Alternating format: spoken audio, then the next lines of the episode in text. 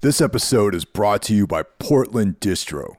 If you like underground music, movies, and more, go to portlanddistro.com for licensed merch, vinyl, CDs, and more.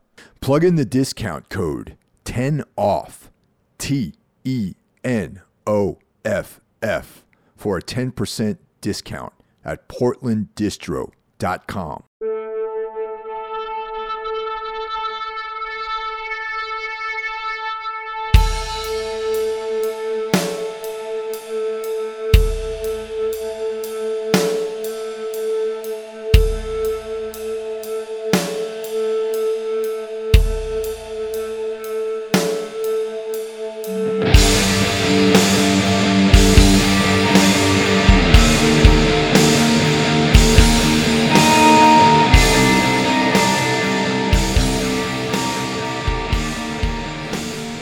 everyone, welcome to this week's episode of the Everything Went Black podcast. My good friend Paul Aloisio returns. Paul is the guitarist and singer in Restless Spirit, a band that we toured with last year, and uh, we've become really good friends with those guys. Paul has returned and is ready to talk about the brand new Restless Spirit record, Afterimage, and some of the things that he endured in his personal life to make this record and it's uh we go deep in this episode and um yeah it was uh definitely a heavy trip that uh, paul had to deal with. And uh yeah it just adds another whole dimension to enjoying the music. After you listen to this head on over to the other horsemen of the podcasting apocalypse shows. On monday we have brandon legion bringing you horror wolf 666 on tuesday of course is into the necrosphere brought to you by jackie smith Wednesday is today. Everything went black. I return tomorrow with my co-hosts Jeff Cash. I return tomorrow with my co-hosts Jeff Kashid and Mike Scandato for Necromaniacs. On Sunday, Carl Hikara brings you Soul Knox, and Carl and I have been doing some really cool collaborations with our Darkness Weaves sub series, where we talk about Karl Edward Wagner. If you want to support the show, in addition to listening to it and sharing it with your friends, you can head on over to Patreon. Everything Went Black Patreon starts at $1 a month. You get access to all the bonus material. At $5 a month, you get access to the bonus material plus early access to these shows. For $25, you can become a sponsor, access to all the material, and you get an ad read once a month for your project, your business, your band, whatever it is. And that can be for one month or forever, for all eternity, if you so wish. Paul, it's great hearing from you again, man. And um, just a few weeks ago, it was really cool to see you guys play down at uh, Hell in the Harbor at that uh, after party that we all played together. Yeah, dude, that that was a great experience. I, w- I was kind of worried because our time slot we started playing right as Cannibal Corpse was ending. So I was like, oh man, we're in trouble, you know. But um, there there were a bunch of people in there specifically for our set, so that was like, okay, that's pretty cool. And then I found out, um, you know, people kept piling on and piling in, piling in.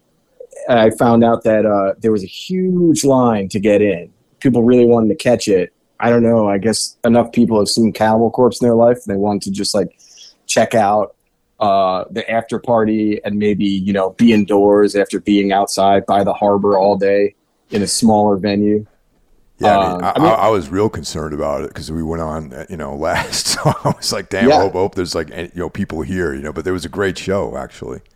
Dude, it was packed for you guys, and you guys sounded awesome. You, you guys did a, a GG Allin cover and a Motorhead cover too, which I was like, hell yeah, this is that Motorhead cover was sick. Those those are both on that Ex Oblivion single that came out last year, so that was definitely uh, it, we played all the actual songs off of that record, so I was pretty excited about doing that too. Yeah, no, that's super cool because I know bands will put out stuff like that. You know, they'll do like a bunch of covers and then they'll just like play them once in a while so to hear like a bunch off of that, especially, I think you guys almost played you played those two covers like maybe back to back, if my memory serves correctly. Yeah, they were they were towards the end. They were they were the last two songs, and that was kind of a good way to end that end the night. I think you know.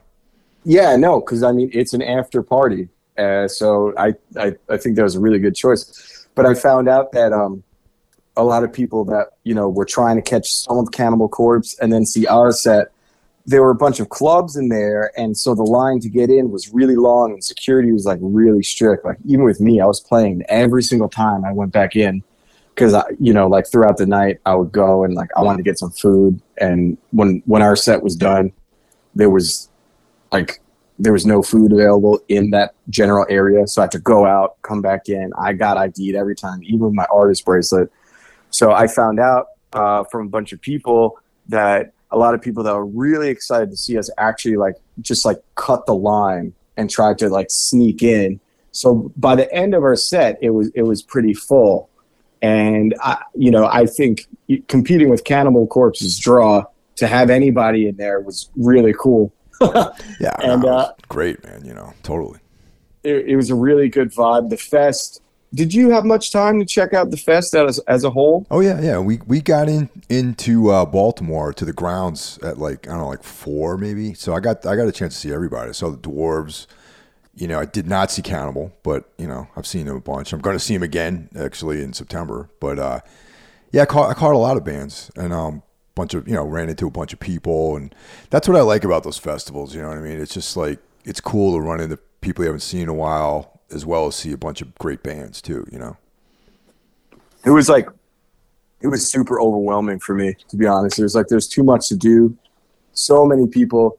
But the great thing was, you know, uh, we were doing two dates with Black Tusk. We did a date with Acid Witch, and then you know we have history with you as well. So it felt like a big like you know family reunion, getting to see everybody, like you said. So I, I, had a great time. I think it was a really great festival, and for for my tastes, I, I'm really into it. Like I know a lot of people were missing Maryland Death Fest, but for the music that I'm into, I, I think Hell in the Harbor was sick. I wish that uh, we could have stayed the next day for High on Fire. Oh yeah, that would um, be great. Yeah, that's yeah. I've seen them a few times, but I haven't seen them recently, so that that would be sick. Yeah.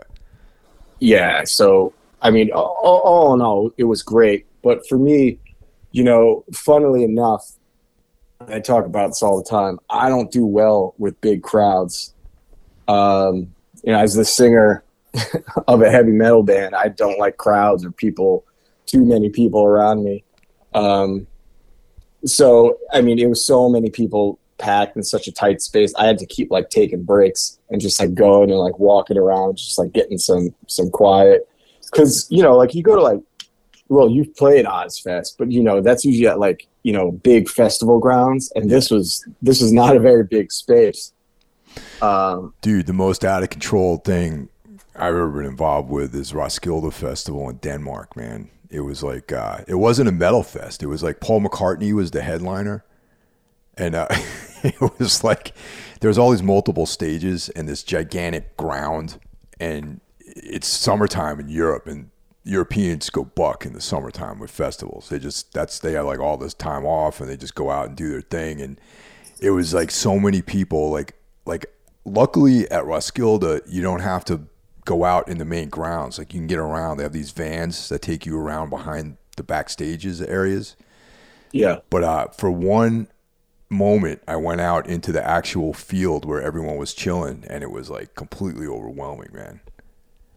Yeah, I that to me that would not it wouldn't be very fun. I would probably just hang out like you said in like the little vehicles escorting me around. Yeah, yeah, totally. You know, and, and I love live music and stuff like that, but it's also you know when you know you got to play, it's like you, you got to stay in the zone. You got a job to do, uh, especially if it's way later in the day. So it's like you know you don't want to you see so many people and I, am a singer so I'll, be like screaming over everybody and talking to people i haven't seen. I'm like i'm gonna ruin my set so i, I gotta chill. Yeah it wrecks your voice. Like when you're like you you you take it for granted that just talking to people like sometimes like if you're talking to a lot of people during the day and you have to sing at the end of the night it, it definitely fucks with your voice for sure. Oh 100% i mean like I feel bad sometimes for friends that come out to shows that I haven't seen in a while because I really want to talk to them and I really want to hang out. But um, you know, especially if a lot of people come out and it's like towards the end of a tour, it's almost like I'm not avoiding them, but it's like, hey, like I can't really talk that much right now because my voice is killing me. And if I'm yelling over this house music or this other band, even you know, like green rooms get loud. They're not really sound insulated at no. most venues. You hear everything. So yeah, resting your voice for me is a must because I, I don't even scream, you know, like I feel like I could probably get Mark, you know, Mark in the band. He uh, he does the death metal vocals sometimes for some of our songs, and he can get away with it because he just he just pushes it and pushes it and pushes it. But if I push it, you know, I can I, I can miss like you know a couple notes and stuff, and for me that's no good because it's actual singing. Uh, so it's it's definitely a lot of rest involved, and and big fests like that are kind of like oh man it'd be great if I could just like play at 9 a.m. to a full crowd and then just scream my head off the rest of the day and just you know go crazy. Yeah, it was great, man. I, I really, I was really stoked to hung with you guys and checked you out. You know, this past weekend, my girlfriend was like, "Restless Spirit is playing in the Kingsland," but it was after it was like later. I guess you guys because I texted you and I was like, "What's this? What's the deal with this show? Is it like in the afternoon or night or what's up?" Because we were actually going to come out for it, but it was after the fact. Yeah, so that was a matinee, and um, I I mean for a matinee it was all right, but it's also it's difficult on a Saturday. You know, even even though it is a Saturday in Brooklyn, a lot of our friends like you live in Jersey, right? I just moved to Jersey City, so it's like way closer to everything now. So yeah, yeah, yeah but still, you know, it's not, you know, most people, they, you know, you hear a show going on in Brooklyn and you sort of, all right, I'll do what I got to do during the day. And then I'll go to the show later, 5, 6 p.m. You know how it is. Even like a, a, a normal show, it, the crowd really starts coming in at, you know, 6, 7, 8. So I think we played at like 345 and, uh, it, it was, it was much better than I thought uh, but still, it was kind of tricky with like I don't maybe I think like the flyer really didn't, or maybe it was kind of like we possibly dropped the ball, like saying, "Hey, this is a matinee, be here early," because uh, we're not used to playing that. We never play matinees, so that in itself was strange. You know, I mean, for the kind of stuff that we're doing, it's like it doesn't make any sense to play in the middle of the day. I mean, unless you're playing like you know, you, we talked about these festivals, is a different story because it's like the way it's scheduled is different. And there's you know mad people there anyway, but for this kind of stuff, man, like you know, playing a club it, unless it's like you're a kid and you're going to see like some like youth crew band or something like that, then it, it's cool, you know. And there's you can't get into the bar at night to go see a, a, real show. You can go and check out the matinees and stuff. You know what I mean? Yeah, I mean when I was in a hardcore band with my younger brother, I we would play like Sunday matinees all the time, and they were great on Long Island. But it's like the hardcore crowd is different because a lot of those people, you know, they have such a built-in community. You just really go to hang out with your friends, and you don't give a shit who's playing the show yeah. as long as your friends are there. But you know, for for a metal band, especially a lot of bands that weren't exactly local to the area, it, it was a little more difficult. And I, I, do think that we probably could have done a better job on our end at you know promoting it, but. Uh, with everything we have going on, with like the final finishes on, you know, getting the album out and releasing the first single, it's sort of like that's where my head was at, not so much a matinee. And you want to take every single show you play seriously, no matter what. You know, you never just want to be like, eh, whatever. No, absolutely not. That's like that's the sign of a, a weak uh, performer. you know. yeah, I mean? yeah, a hundred percent. But also, headspace is very important, and uh, with everything going on, it was like just hard to really my, I just didn't think to be like, hey, let me tell everybody I know in the area if you want to come, you should come early. Well, um, yeah, I mean, my, I you know I play you guys, and um, you know I, I shared your, your stuff with my girlfriend, and, and, she's like one of these like she scans the internet for shows all the time. So it's like she was the one who found out about it. She was like, "Oh, your Restless Spirit is playing. You want to go?" And I'm like, "Yeah, let's go." Let's. I thought it was a nighttime thing, and then she's like, "I think it's a matinee," and I'm like, "Wait." So hence you know the text message, and it, I guess you guys just finished playing when you got my message, so I was like, oh shit, you know. Yeah, yeah, but it's all right. We'll be ba- we'll be back late August Hell if you yeah. want to hang. Yeah, no, So, no doubt, man. I mean, we're definitely going to come out for that for sure. sweet. And I like the Kingsland actually. I, I wasn't a big fan of it until actually uh, we played there. You you and I Yeah, uh, on, at that Evoken show. right. And it, it that was that was a great night, dude. That was awesome fucking night. That really changed my opinion on that venue. It, it really depends on on the bill. You know, I mean, um, it's a cool room. I think the sound system there is pretty decent, and um, you know they had the pizza and all that stuff too, which is always good. Yeah, And uh, you know that that part you can always park out there too, which is another thing I like about that that part of the neighborhood. And um, I used to live right up the street from there too, and um, it used to be a pizza place. Like I remember, like for years, I lived right up the street, and there was like some pizza spot there. And then someday, one day, I, saw a venue open called the Kingsland. I'm like, the Kingsland? Like, where the hell is this place? Said Greenpoint. And sure enough, just, it's that spot that used to be uh, just a pizza parlor, and I never realized it was big enough to even make be a venue. You know, but they would have like shows like I Hate God played there. Like there was all sorts of you know really killer shows happening there, and um, so when we started doing shows there, it was like uh small enough where you could really pack it out and get people in there, and and the sound system was decent, and the logistics of you know maneuvering uh, you know New York City parking and all that's pretty pretty good. You know. yeah. It's definitely also a different vibe than you know Vitus, which is just the place to be in Brooklyn now, and they have such Yeah. a great. They have such a great built-in crowd that you really never have to worry because people just go there to hang out. You know you're going to play with someone if you play at Vitus. Yeah, that's um that's true. Uh, Kingsland's got a grimier like vibe, which I always relate more to that. I think you know. Yeah, no, definitely. And the parking is great because parking near Vitus is it, it gets pretty brutal. The funny thing about that, even once again, just showing like you know how fucking out of you know just out of touch I am too, because it's like the uh, out of touch isn't really the right term, but like when I first you know because I used to live in Greenpoint and that neighborhood was this desolate place where no one went to, and when Vitus first opened up, it was like you you could have your your pick. There'd be open spots. You know, you can just roll up, park two you know a block away, and you were there. But now it's like this completely that neighborhood is just overrun right now and it's impossible to like find places to park or you know it's crazy yeah, no, it it's always a challenge. It's like load out, get the fuck out of there, and hope that the bus doesn't come and start screaming at you. yeah that's not it's it's definitely uh you know they're not doing anyone any favors by having a bus stop like literally right where you load in you know yeah, I know. There's like every time, like it, it for in our experience, for some reason, it's like I don't know, like.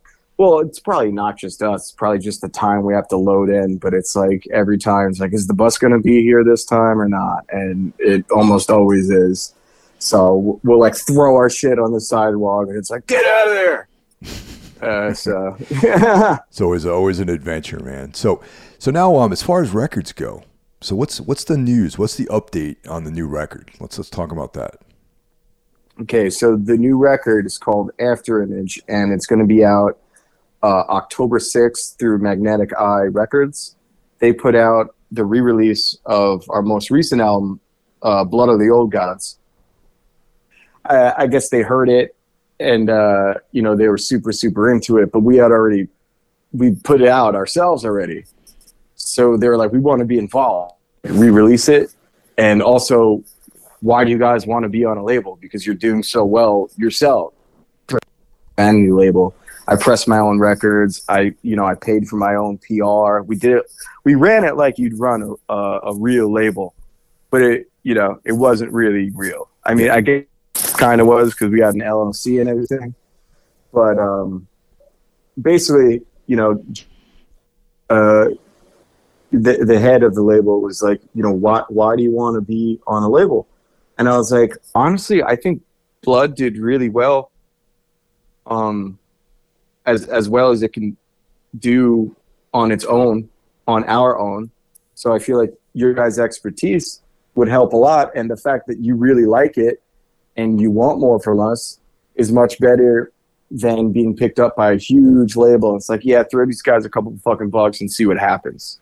You know, they're like super hands on and uh, it really inspired us to really challenge ourselves on the next record. So this will actually be our first proper record on the label.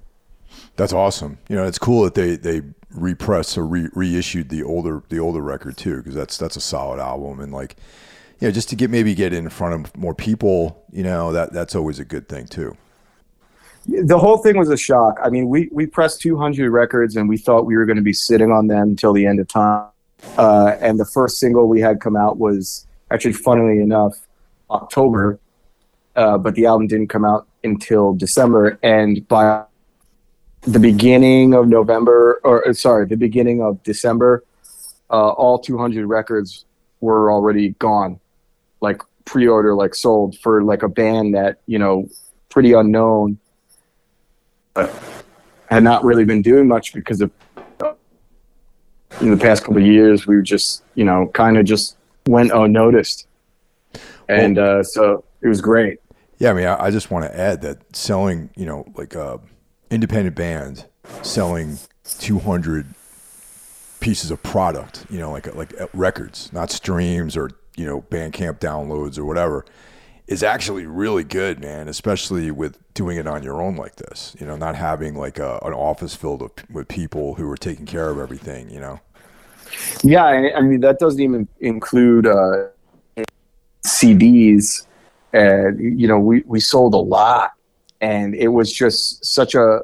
It was it was super humbling because you know, it was super grassroots. We did it ourselves. We really believed in it, but at the same time, you have this worry when you put a piece of music into the world after not really doing so much um, for a while with this specific band and then to have it just sort of give us all these amazing opportunities. I mean, if it wasn't for blood, we wouldn't we would never toured with you guys. I'm sure about that. So it's like the friendships we've also made, the relationships we've had with people.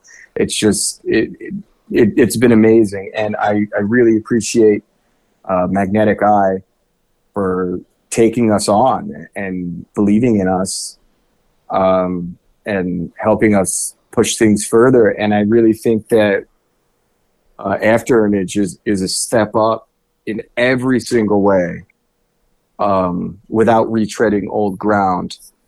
Uh, and what I mean by that is that I did not want to uh, recreate what we did on Blood musically. Uh, I was like, it's our third album.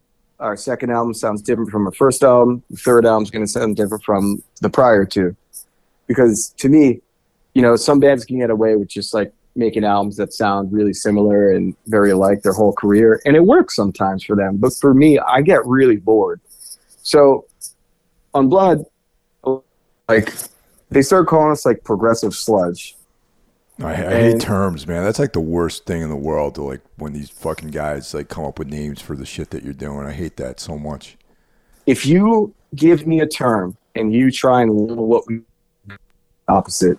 So the, we were like, all right, on this album, there's no way anyone's gonna, you know, classify us as progressive sludge. Not that I really, you know, had a problem. I know people gotta, you know, they gotta classify it so they know what to listen to. But I was like, cool. All right, that's what that's what that album is. You can call it that. This album, we're shortening the songs.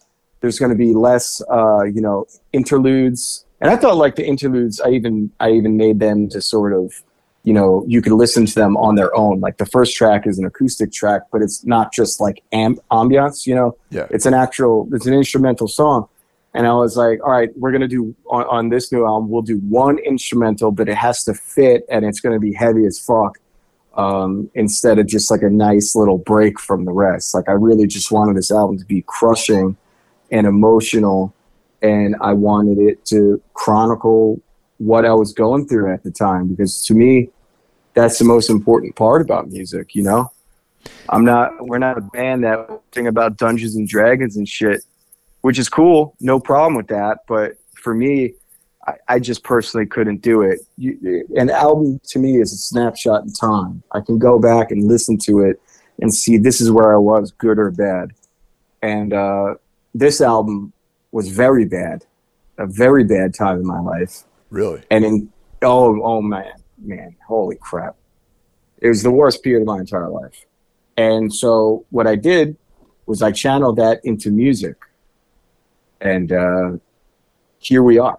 well, that that's always a good thing, man. It's like when you take uh, you know something negative and there's like a certain cathartic element to making something good out of it. You know.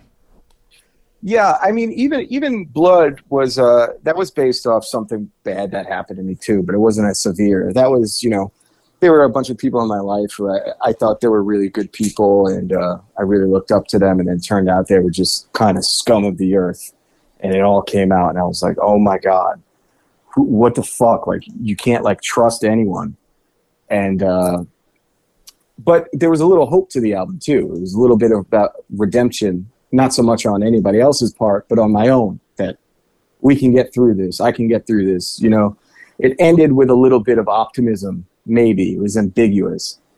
This album, so context, after image, um, you know, that's when you, you look at, uh, let's say, like a bright object or something like that, you stare at it for a while.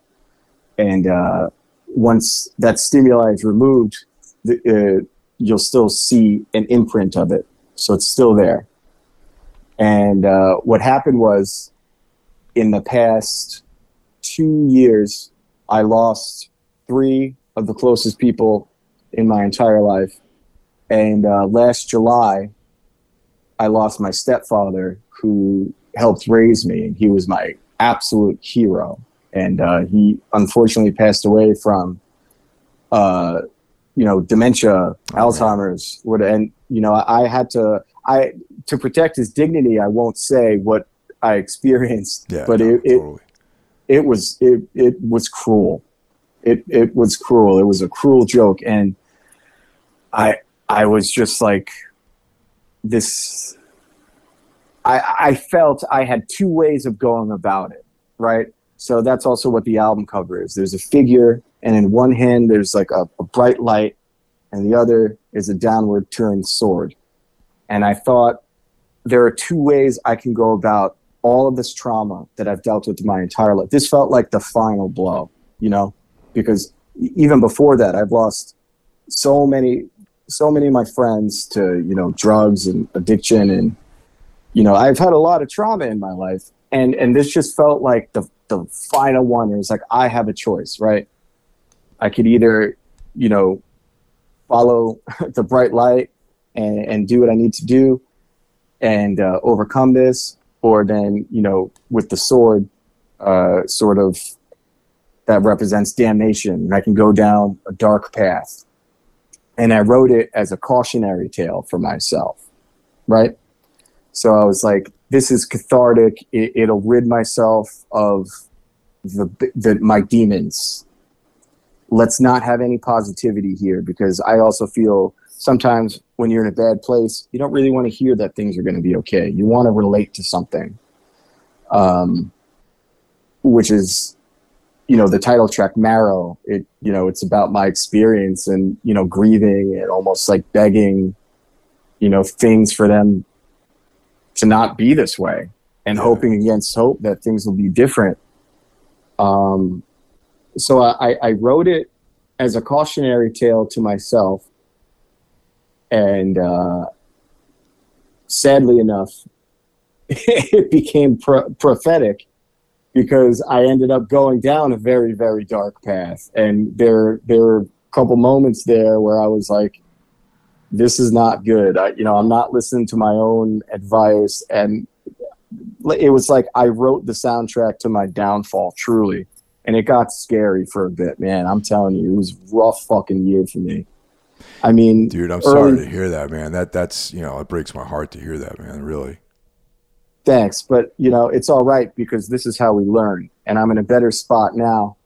Um, but it, you know, I I needed I needed to go down that path. I needed to see the alternative. I needed to see how my life could be if I didn't take my responsibility for my own, you know, happiness and mental health and, you know, relationships with friends and family and significant others seriously. So, uh, you know, I went through a bunch of trials and many, many, many tribulations. And I can say that it was probably the well, not not probably it was the hardest year of my entire life, but I made it through, and I'm here, right? So it, I I thought it was going to be a cautionary tale as to you know what I'm not going to do, but it became predicting the future. And uh, so for a while things were bad, but I'm I'm good now. Everything is good. Uh, I, I, learned a lot of, of valuable lessons this year, and I needed that. I feel um, because a lot of people, myself included, I just push myself to just go, go, go. You know what I'm saying? Uh, yeah, things are bad, but it'll be fine. You just ignore it, you sweep it under the rug, and just keep doing what you're doing. But then, you know, you play with fire enough, and you're bound to get burned. And uh, man, that that's that's intense, man. And I'm I'm glad you're doing. I'm glad you have music. I mean, think about what would happen, what the alternatives would be if you did not have this outlet to put your energy into during a time like this. You know. I I've seen the alternatives. You know, like I yeah. said, uh, my my one of my best friends is from kindergarten. You know, I had to watch him, you know, deteriorate and eventually pass away. And uh, you know, numerous friends of drug overdoses at, at young ages, and I, have been through a lot in my, in my 32 years of, of living. But I, I never processed it the way that uh, I should have in a healthy way, and eventually, if you don't, it catches up with you, man. And it caught up with me. But uh, I'm a stubborn motherfucker, and I needed to learn these hard lessons and things are really good now. I mean, I could say I'm in a better place now than I've probably been in the past like 10 years. But, uh, you know, I, am really good at rebounding. I'll just say that much. I've learned. Uh, and, you know, digging myself out of holes I get myself into. But essentially, that, you know, that's the story of the album. And, uh, it's not only about, you know, loss, but how you deal with it and, it, manifests itself in a lot of ways, both good and bad. And I just wanted to, to, to talk about the bad. I thought it would be cathartic, and it, and it was. Um, but I wasn't taking my own advice seriously. Um, I had so much anger inside of myself. This is the angriest album we've ever put out. Absolutely. Um, for example, you know, the title track that we were lucky enough to have uh, not the title track, the track that we were lucky enough to have you on, oh, Shadow oh. Command. Yeah. Uh, that's an angry song, man. I was just, you know, I, I was deep in my grief and just, I was just lashing out at everyone. I just, you know, I just, it was just about kind of, you know, hatred towards everyone and just, you know, uh, nobody can tell you nothing. You, you know what I'm saying? I'm sure you felt that too. Sure. Yeah, absolutely. Just like overwhelming rage. And I've never been an angry person before, but I, you know, grief does, does, does things to you. And, uh, the whole album, it's really about like the different stages between that and my anger towards everything. And I, I thought it could help someone uh, to see the other side of the, the coin. I thought it could help myself if I looked at it and I thought, well, if I write about it, it won't happen to me. yeah, well, well, first of all, dude, luck, dude. All you got to do is call me, and I'm there. I mean, I mean, it's not like there was any luck in me, you know, playing on the, uh, you know, contributing that track, you know, that my vocal there. That that's like all you guys got to do is call me, man. I'll show up. You know, that's not. I, I didn't mean luck. I meant just because I I know you would. You're a good guy and and we're great friends. I, oh, yeah. I meant just you know we were really happy to you know uh, to get. I mean, I, I listened to Tombs for a long time, and I always really loved you guys. So it was like with this album, you know, people are paying attention now. It's like let's get some of my favorite artists on it. And uh, I, I not only got you, but there's another secret surprise that That's I right. think a lot of people are going to be like, "What?" Like if you knew me growing up, people are going to shit their pants. I shit my pants you know, yeah. I, I, I never thought something like that could be a reality, and um, it was really really awesome. Just everything, you know, musically, I think the album is just really awesome. I think people are really gonna like it, and my biggest hope is that you know people can relate to it and just be like, you know, I guess I'm not alone. You know, other people feel like this too, and uh, that you know that's the scoop on the new album, pretty much. Well, I mean, now now it changes things, man. Like you know, like I'm going to listen to it again with different a different perspective, knowing all this stuff. And and the other thing too to keep in mind is like it's crazy when you go through, you know, multiple losses like that and grief and you know losing people that are close to you. It's like it's it's like a long process, dude. It's like a long, grueling time that like a year go by and then suddenly you you're still not done with it you know until it's done with you you're not done with it you know yeah and, and you know my mom even she talks all the time she cannot believe the tragedy that i had to uh, you know endure from loss in my life uh, I, let's just even put this in perspective the first friend i ever made in my entire life ended up passing away extremely early from just some some sort of strange tragic conditions. Uh, so it's it's something that's been following me pretty much my whole life, but I didn't know how to deal with it. I never I never learned how to deal with it until recently, and um, it you know it kind of feels like I wrapped everything up and and uh, things are going really well. Right before the album came out, it's like I, I had to go through this whirlwind to really teach myself and uh, basically start over in how I approach things and how I see the world and how I live because things could have been way worse. And things are really fucking good now. I'm but glad was, to hear it, bro. It's yeah. definitely, you know, I'm so happy to hear that right now. Thank you, thank you. But it, it was it was sketchy for a while, you know. Um, and to me, that's that's the point of music, and that's also the my point in being so honest about what the album's about. Um, I didn't want to I didn't want to hide behind anything. Um, I know that people have a tendency to do that, and I've done it in the past too. I'd shrug it off, like, yeah, maybe this song's about that, maybe it's not. You can make up your own mind. But uh, on on this album, I'm like, no, this is this is what was going on, and uh, it it's real, it's visceral, and uh, you know, it, it's pretty raw. I mean, I was really writing from the bottom of my heart and you know desperation all of those feelings. And I, I, really just wanted to to get those emotions across because i don't know. It, i would like to one day write an album that's emotional and still real without having to go through sure. all this. No, totally dude. Yeah. So you know my plan already is for the next album to be more positive because i'm always thinking that far in advance. The album hasn't even it's not even going to be out until october but i'm like i you know i, I never want to go through something like this again and i never want to deal with it like this again. So the next time we're going to have a it's going to be a little lighter we're, we're not going to get this dark anymore i think one, one is enough yeah no definitely that studio you guys worked at was really interesting, man. It was a pretty cool spot, you know. And how'd you find that place anyway? Um, I don't know. I uh, I was just like searching online for like, you know, studios that sounded reasonable. Oh, I, I remember actually. I, I, was looking around for studios and I couldn't really find anything. And uh, there was a band uh, on our label, and they posted something like months and months and months ago at a really cool looking spot. And I was like, what is this place? So I went back. I, I, tried to remember what the band was. I found it.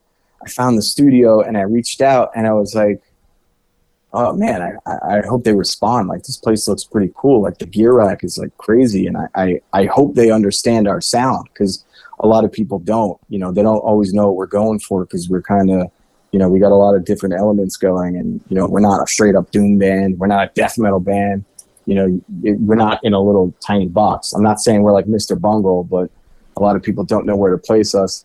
And uh, so I, I, reached out. This guy, his name is John. He owns a studio um, in New Jersey called the Animal Farm, which is it's quite literally a farm.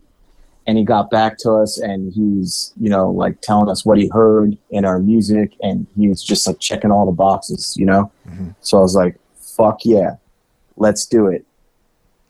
Yeah, that guy definitely gets it because, like, you know, like I was there, and you know, there was well, nothing was mixed. Obviously, it was just the uh, you know the tracks, you know, but it's everything sounded great, man. And like that dude, he's one of those gear master guys. You know what I mean? There's like mad stuff everywhere, and really, um, you know, real, really competent engineer from what I can tell at that stage. Definitely.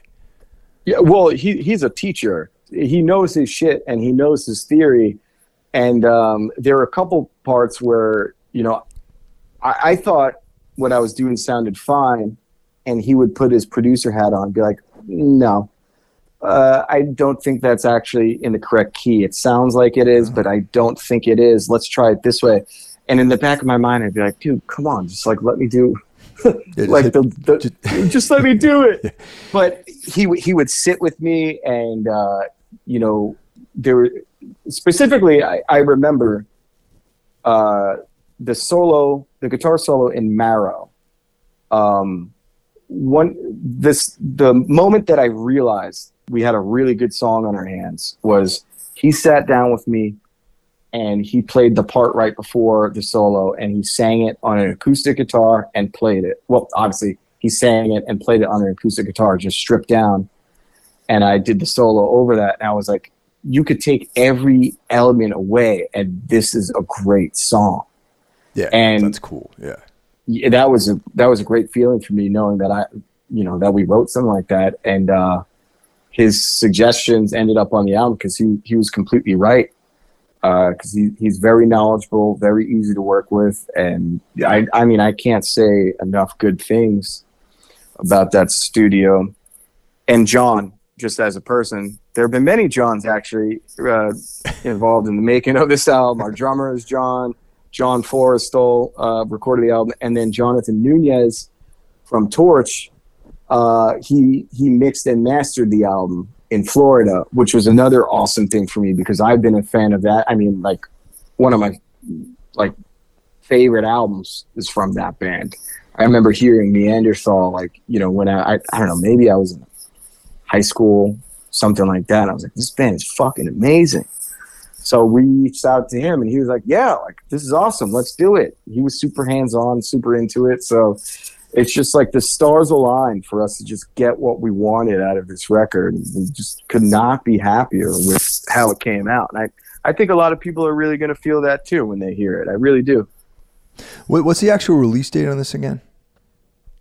October 6th. Okay. Yeah, October 6th. Are there any singles or anything like that? Like, uh, you know, pre before the uh, the record comes out?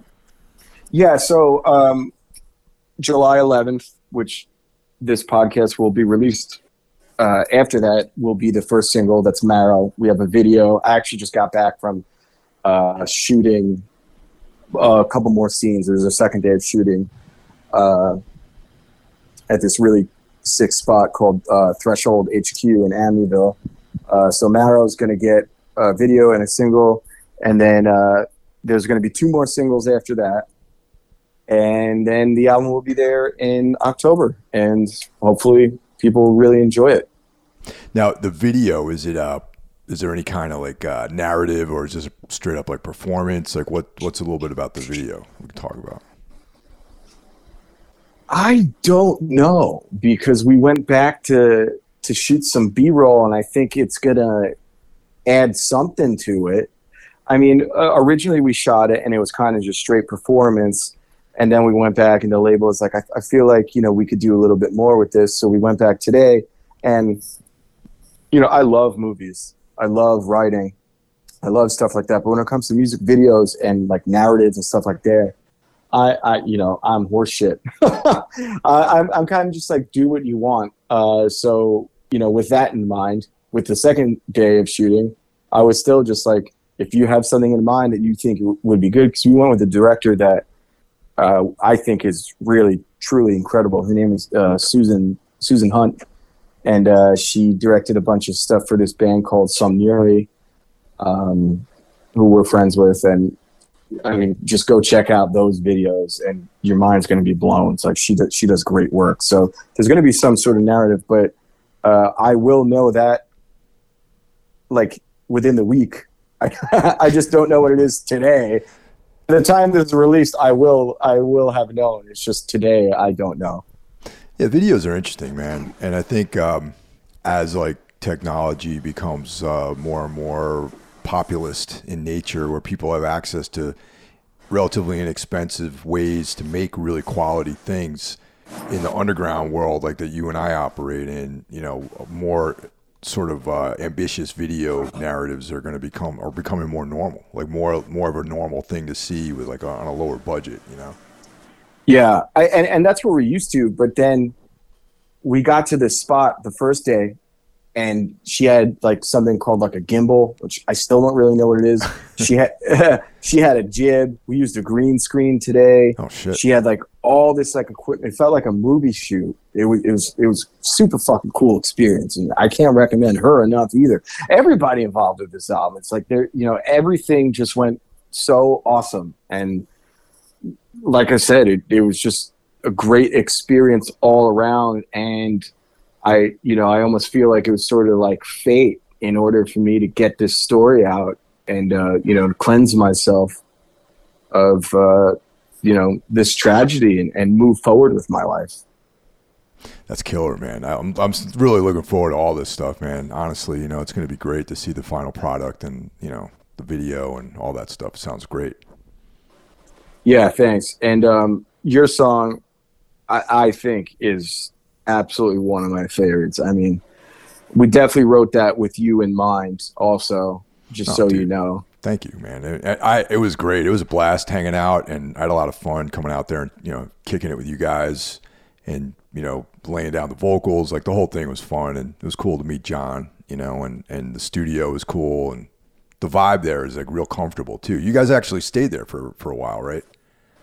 we did, and it was awesome until it wasn't. Um, because it, it, was like mid November and a there was like a bad storm. Yep. And a, a tree knocked out all the power. Oh, and it was no. like, yeah, dude, like one of the last days we were there, and it, I woke up at like three or four o'clock in the morning, and uh, I have I have sleep apnea, so I, I I've been using a CPAP since I was seventeen. So if the power goes out, I'm gonna know because my machine is gonna stop working. So I woke up, I was like, "What the fuck is going on right now? Why am I freezing and I can't breathe right now?" Oh no!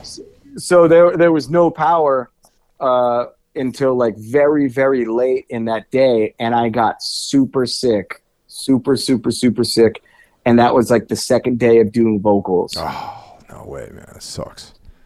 And I, I I got the I got the vocal tracks back and I was like, this sounds really good, but like, what does it sound like without the auto tune? Because I know for a fact I did not sound like that. He's like, dude, I did not touch it. That's how you sounded that day. And I was like, that's pretty cool. That made me feel pretty good about myself. That's awesome, man. That that's damn what a, what a fucking experience. you know, that sucks. Yeah, it, it was awesome. We'd like wake up every day and hang out with the chickens and the cows and get breakfast and you know um, just the cold, you know, on, on, those last couple days doing the vocals was uh, that that was that was rough. But we would record at night, so like the you know most of the days we just hang out and like play Nintendo 64 and just have a good time. You know, like when you when you were there, we didn't start recording until like six or something like that. We just like you know hung out on the couch, just talked and caught up. It was a really good experience to be with my bandmates and you know see friends and uh, you know just take the take the whole thing in. Yeah, was, like I said, it was a lot of fun going out there, and uh, I do remember it being freezing too. Actually, now that you mention it, you know, it was pretty chilly at that that time of year. Yeah, it it was absolutely freezing, and having no power in there was not not comfortable. Dude, I was so cold. I, I I get like flashbacks thinking about how sick I was. Now, leading up to this conversation, you mentioned something about some kind of a Soundgarden uh, tribute record that you guys are contributing a track to. What, what's the what's the story with that? Okay, so that um, actually, this is going to be this is going to be a, a, pretty busy week because the single is going to come out, and then this podcast is going to come out, and then July fourteenth, Soundgarden comp is going to come out, and uh, our label asked if we wanted to be a part of it, and um, another thing that just like felt like fate was uh, I never really got into Soundgarden. Really? Until yeah, until like I would say like five years ago, something like that. Okay. And uh, I, I heard uh, "Room a Thousand Years Wide." Mm-hmm. That's a great song. And I was, yeah, I was like, dude, this song is amazing. I, I, I feel like one day I would love to cover this song.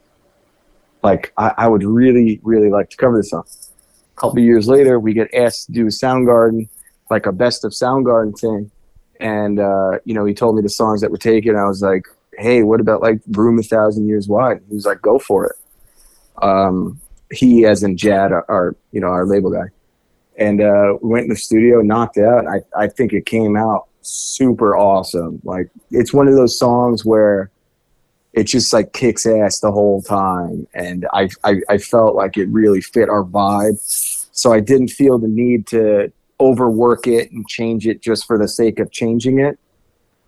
Um, so we, we did it pretty close to the original, but we just put a little bit of our own twist because we didn't want to ruin it. Sometimes I feel songs are so good and then they get covered and they get messed with a little too much and it takes it it takes the feel and the character out of the song and it's like why'd you do that i mean that, that makes a lot of sense to me because i mean when i when i listen to you guys i can hear like a you know a danzig influence for sure you know and and but independent of this like even when we did that tour together last year i was like man these guys like there's like a danzig thing which i like and there's like a, a soundgarden thing you know because I, I i felt that back then before even having this conversation with you because like you know before you, we were talking about like what people categorize the band as. And like when i first heard you guys i was like you know whatever danzig on danzig 1 and 2 was is what you guys are you know what i mean like a heavy rock with like some kind of like a little bit of a blues thing going on like he- just heavy rock music you know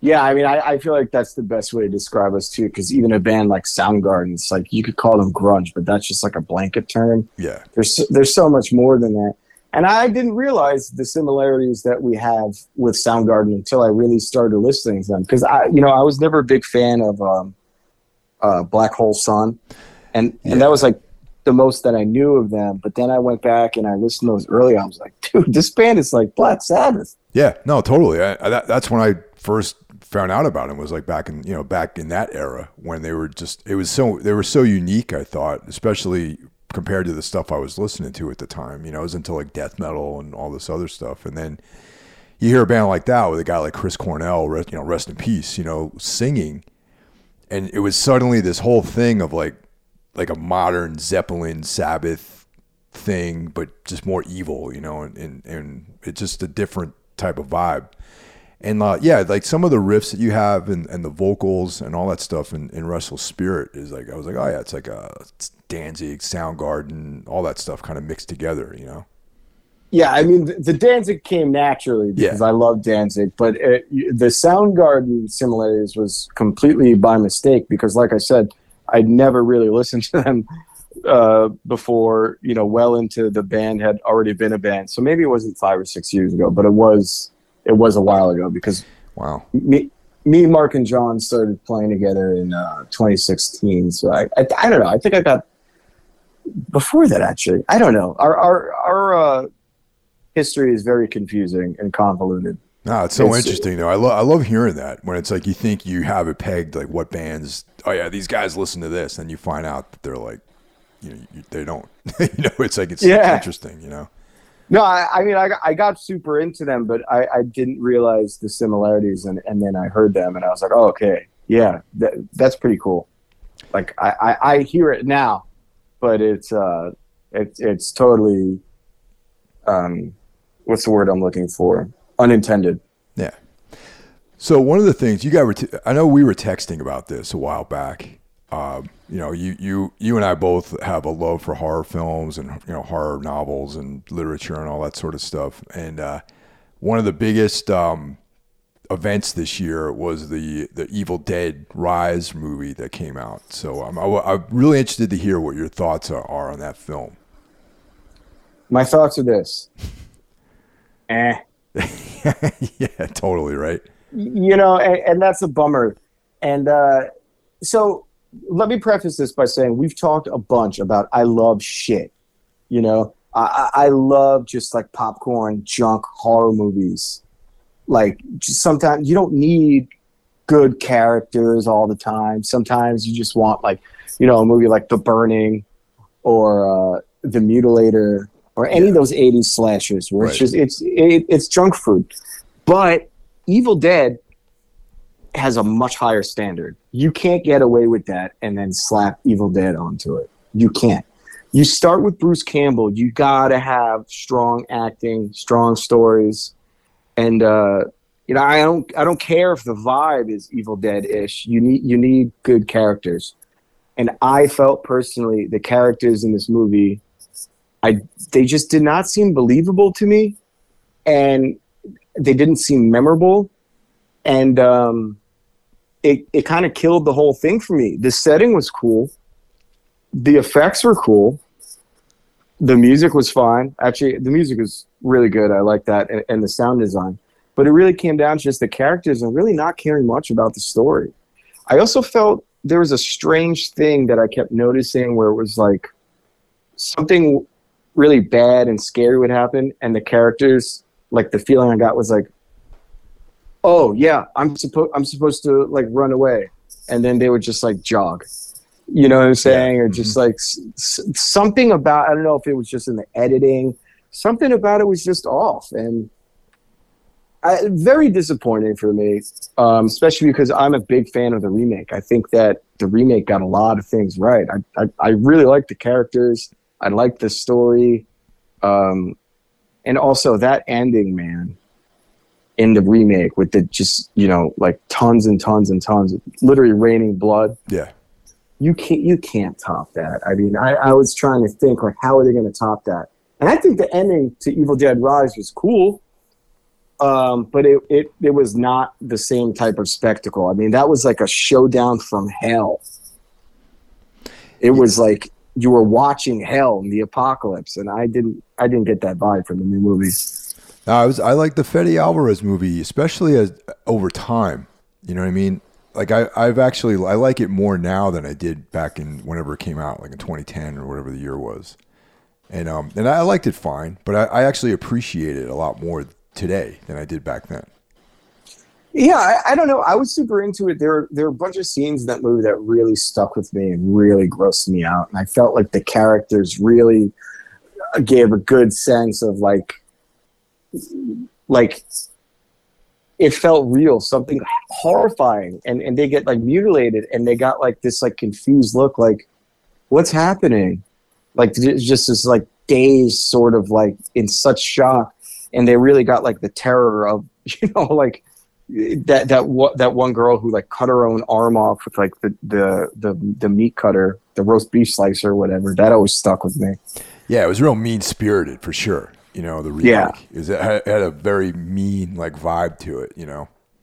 Yeah, and you know, Evil Dead Rise. I mean, it's just there's I didn't have that much to say about it because it, the story was just like I don't know, it was okay. I was really disappointed in the story. I mean, we covered all this stuff on Necromaniacs, but um, it was like very like there was so many good opportunities. Like the the concept of the story was interesting, but just the execution of it, I thought was just a failure. Honestly, Yeah, it it really was, and um, I don't know. I think there there are multiple fingers to be pointed, uh, and there are just too many, too many flaws that I saw. I will say that it, you know, it's not as bad as I was super underwhelmed by. Uh, and we talked about this the new the new Hellraiser Oh, installment. dude, I, I, I hate it more now than I did when I first saw that movie. It's like Same. I think I was like pretty easy on it. I don't remember how we talked about it on the podcast. yeah, Um, but I mean, like, I, I think about it now. It's like it was bad, or like the newest. I mean, Texas Chainsaw also that has like the worst track record of any fucking franchise. oh yeah, they Um, they never get that right, man, ever. You know what I mean? No, so so it's like you know these three franchises that I really loved. You know, they all had new releases, and it was just like stinker after stinker after stinker. And so I'm just like, I don't know. I'm looking. I'm looking forward to uh, the newer franchises. Like I don't know if we ever covered this on on the podcast, but you know, like the I don't even know what you would call the franchise, but I guess the X franchise or maybe the the Pearl franchise. Oh yeah, yeah. That, that that's a fresh idea. You know, I'm looking forward to the the was it um the the last one is uh the next one that's coming out, the third one, and I forgot the t- the title of it. But that's interesting, man. It's like a new, new, brand new idea. You know, I mean, obviously inspired by like you know older films, but it's fresh. You know, and I'm really looking forward to that. Yeah, it was really great. And I remember uh, you and I talked personally about Pearl. It took me a while to see it, and I, I wasn't a big fan of it when I first saw it, and, and then uh, it, it, took some time growing me, but I really ended up liking it. I still like the first one much better, but um, you know, not for nothing. I'm just interested that they have a character like this, and and they're really pushing it further and delving deeper, and for that alone, I'm happy that the franchise exists, and uh, I, you know, hopefully, hopefully there's more than a third one, and they could keep this streak going because I don't know we we've had enough bad franchises come and go, and I'm I'm just I'm tired of it, man. yeah, definitely, man. And you know, and it's like I, I just I don't want to see any more old stuff being remade. No more, no more Halloween. No more, you know, Evil Dead. No more, none of that stuff. I just want new ideas, and and I don't know why. I mean, there are tons of other independent filmmakers like like Benson and Moorhead, like guys like that, that got great ideas. And i'd rather that be the thing that people get excited about than like some rehash bullshit cash in you know? Yeah. Well you know I, sometimes I, I, think about like the state of horror and i'm a little underwhelmed but then i think you know i personally and i know i'm the minority i'm not a big fan of terrifier at all. Yeah. it just doesn't do anything people go crazy for terrifier and that's awesome you know art the clown I think I think it's really cool. It's really scary, and people really love the franchise. And um, I think that's a step in the right direction. You know, his next movie is going to get a, a, a, bigger budget, and uh, you know, Terrifier two did extremely well. So, you know, it, it's not like there's no hope, but it, it really is. It's just time. You know, I, I was never against remakes, but at this point, it's just like I keep being proven like I keep being an optimist about it and then getting disappointed. So, uh, you know, I'm happy that Terrifier exists, despite my, uh, you know, I'm not too into it, but I'm really happy people like it. Seems like a fresh idea. I, you know, I'm super into Pearl X, whatever the franchise is, and you know, I think I, I would like for more directors to to go that route and sort of explore like it like look it can be done we can new have new horror icons i think that pearl is going to be one i really do i i know that uh art the clown already is one so it's like i i hope these movies inspire people to really just be like let's start something new Let, let's start something fresh and let's just keep going man let's look forward no, totally, man. And like you know, like, like I, yeah, I, I actually do like Terrifier quite a bit. I mean, you know, it's I, that's just my taste, you know. And and the um, and I do feel like the Pearl thing, like, is is definitely, uh, you know, another iconic character, and that's what I mean. Like, I'm I'm with you on that. Let's just not let's just leave all the Friday the Thirteenth and everything in the past because they were great, you know, and we don't need to ruin them and drag them through the mud. Yeah, I mean, I feel like I feel like a couple uh, franchises had potential, like uh, Hatchet, Victor Crowley. Yeah, mm-hmm. that was pretty good.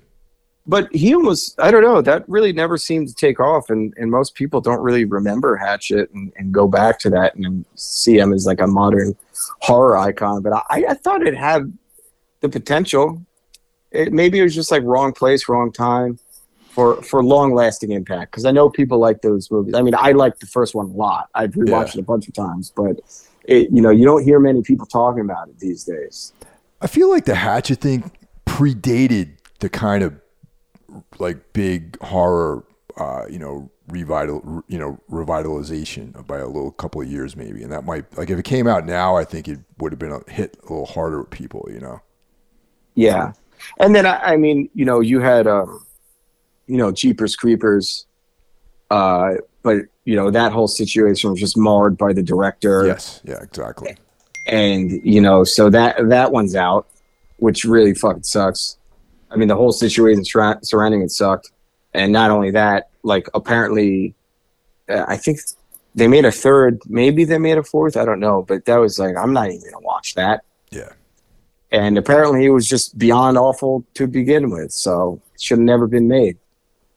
Um, but you know, like there were a lot, you know, in the past, like uh, iconic characters that really never got their due, like uh, Pumpkinhead. You know, that Oh. franchise.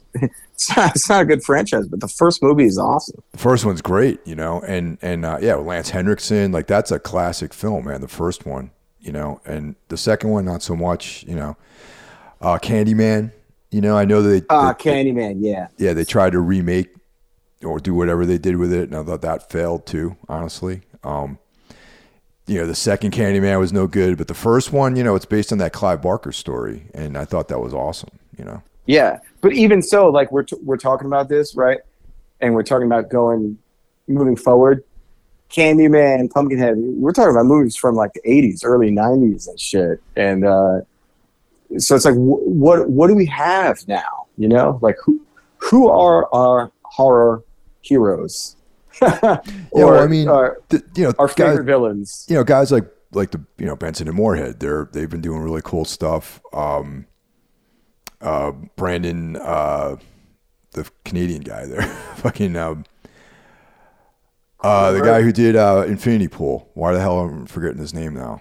Um, Infinity Pool, uh, uh, Possessor. Oh, oh yeah, Brandon Cronenberg. Brandon David Cronenberg, yeah. Cronenberg's son. yeah. Great. I think he's uh, definitely you know, and on on a, like a more independent level, the uh, the the Adams family. I don't know if you checked out any of their movies, Nah. dude. All right, they're well. They're, at this point, they're friends of mine now because I've had them. I've interviewed them a bunch of times, and you know we correspond quite a bit. But they they have uh, a couple films out. They started out more as like dramas, you know, but then they they started doing horror films, and uh, they have a movie called The Deeper You Dig, and that's the one that's still my favorite. There's a movie called The Hatred, which is a short, and then there's uh, one that came out last year called Hellbender. And currently, they're working on a, another film that I don't know if it's going to be late 23 or early 24 release, but they're constantly cranking out material. It's completely independent. Uh, you can see their stuff on Shudder and on the Arrow uh, service. And uh, yeah, really, really good, solid filmmaking. I'll have to check that out. You know, I'm still I'm still a monster kid. Yeah, You know, like I, I still I, I go and uh, whenever I could find like the old famous monsters magazines, I collect them. I have a room in my house where it's just we call it the monster room because I have Creature from the Black Lagoon memorabilia. Sure. And I mean, you know, it looks like a, a, a kid's room. It's just I to afford everything I, I, I never could when I was a, a child. So uh, I, I really I want some new good monster movies to come out or new good like villains to latch onto and be like, what's going to happen in the sequel? How are they going to bring them back? But maybe there's a part of me that thinks that that's just in the past and it doesn't really fly in this day and age. You know, like Michael Myers just dying and coming back. I think that modern audiences want a little more realism. And they're sort of like, yeah, yeah, that's not going to fly. That Well, would never happen. you know the the one movie that did have a, a pretty good monster, you didn't like it. You didn't like Terrifier, like that. That had like that's, you know, that's true. That's true. you know. That's but, very uh, true. But you know, maybe maybe the third one will, will maybe that'll be the one that hooks you in. You know. I will say though that I, I definitely did like the second one much more than the first one. Um, Yeah. I, also think that possibly I was looking at Terrifier 2 through the wrong lenses because, um, you know, I, flip flop between saying you don't always need like great characters, you don't need great acting as long as the monster is good. And my my uh, whole Terrifier 2 is it just I don't know. I the acting to me didn't feel that strong, and um, that kind of killed it for me. Uh, so I got to go back and, and really look at it from a more like let's say like childish. And I don't want to say that anyone that loves that movie is childish, but for me, my fixation has always been with the monster and, and the big bad, and everything else is secondary. So I, I really got to go back and, and look at it through that lens, and hopefully I'll like it because it doesn't seem to be going anywhere. No. And There's gonna be more You- for sure. There is.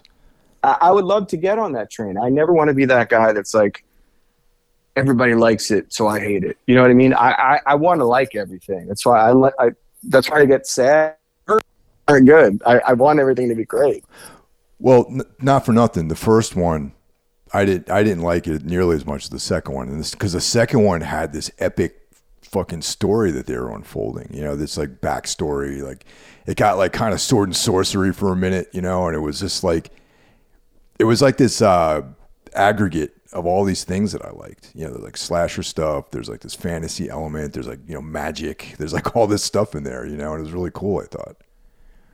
Yeah, I think my other thing with it is just it felt a little too long. Like I, I felt a lot of the the scenes like they just lingered. Yeah. And I, thought that for me, like it was hard to keep my attention because it, it's like two and a half hours, isn't it? Something Yeah, like that, that's I can see that. I mean, I, I I tend to agree with you on that. Like that, maybe it's not so much that scenes themselves needed to be cut out, but maybe the editing could have been tightened up a bit. Yeah, so I think I think that there's probably a really good movie for me hidden in there. Right. Um, but on first watch, you know, I, I saw it once. I actually watched it on Halloween, um, and I was just kind of just overwhelmed, cause, uh, underwhelmed because I heard so many great things, and I was just like, ah, my God, this feels so. It felt like a chore, which obviously is not a good thing for any movie. But I liked every time I saw Art the Clown. There were a lot of really super gory and just scary parts, like when when uh, the girl uh, put her hand in the box of cereal and it was like just it, I don't remember if it was like glass or syringes or just something horrible like that. Yeah. in One of her dream sequences. Well, I mean, that, but there was many set pieces in that film that were just very like extreme, man. You're, and, and the thing is, you know, honestly, I'm not a big fan of like extreme horror, you know, in and of itself, but there has to be something more to the story than just like gore. And I feel like there was definitely this movie also had that. It had extreme stuff in it, but it also had a story, and I thought it was cool. Yeah, yeah. So, like I said, I feel like the the the length or possibly the editing took the the thrill out of it for me because it was just like it was a lot to take in, and uh, it just it just felt like drawn out to me, and I, I was super disappointed. Like I said, because I really wanted to like it, but on the other side of that coin, um, I do think I was probably looking through it looking at it through a, a lens that I shouldn't have, and I never went back and rewatched it, although I definitely meant to. So Yeah. I, I'm gonna have to because the more people talk about it, the more I'm like, what the fuck am I missing? You know, you know, it'd be interesting if like if, if another edit did come out. You know how like you know that, that happens all the time. They'll they'll they'll have different cuts of films. You know what I mean? Like Exorcist three, there's like several two different cuts of that movie, and um, like I, I would be interested to see if if uh, Damien had someone else edit it for him to tighten it up and make it you know like a, a 90 minute film or something like that. You know? Well, yeah, and that's the other thing that I felt bad for criticizing him for because I know that he edited himself. He did a lot of He the did the whole he did everything. He was like he was like the you know Yeah. the, the Greg Ginn of that movie. You know what I mean? So it's like, of course, he's going to want every single frame in the movie, and I, I, I can't, I can't blame the guy. But you know, that's one of that's. Uh, it goes back to even what I was talking about, like John For- Forstall, to be like, hey, that part is good. Let's change it up a little bit. And I feel like sometimes, even when directors, when they don't have someone to, to do something like that, like uh, Danzig's movie, Oh God, yeah. when Yep. you don't have someone to say like hey let's think about this a, a little bit or the greatest example of all time would be the room Yeah. um, when you don't have someone you know sort of uh, doing a spell check on it sometimes things they, they get a little bit out of control and i feel like that's why you need a solid team but with that said hats off to Damien Leone because that is an incredible feat. I, I believe I also heard it's the longest slasher film ever. I, I would believe that. Um, it is a very epic uh, film for, especially for that genre. You know. Yeah. So I, I think the conversation has inspired me to go back and and rewatch it. Um, and hopefully, hopefully, I'll like it more because that's always the goal. You know, I, I never want to go into a movie saying this is going to suck. Yeah. You know what I mean? No, totally. I'm I'm not the, I'm not I know there's so many like jaded horror fans, but like I am not one of them. I get excited and a lot of shit still really that's why I watch it. I like feeling scared. Well, Paul, thanks a lot for taking time out to talk to us, man. I appreciate this.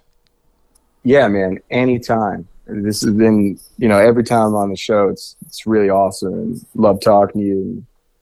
It's, it's great. No. All right, man. Thanks for listening, everyone. We'll talk to you next week.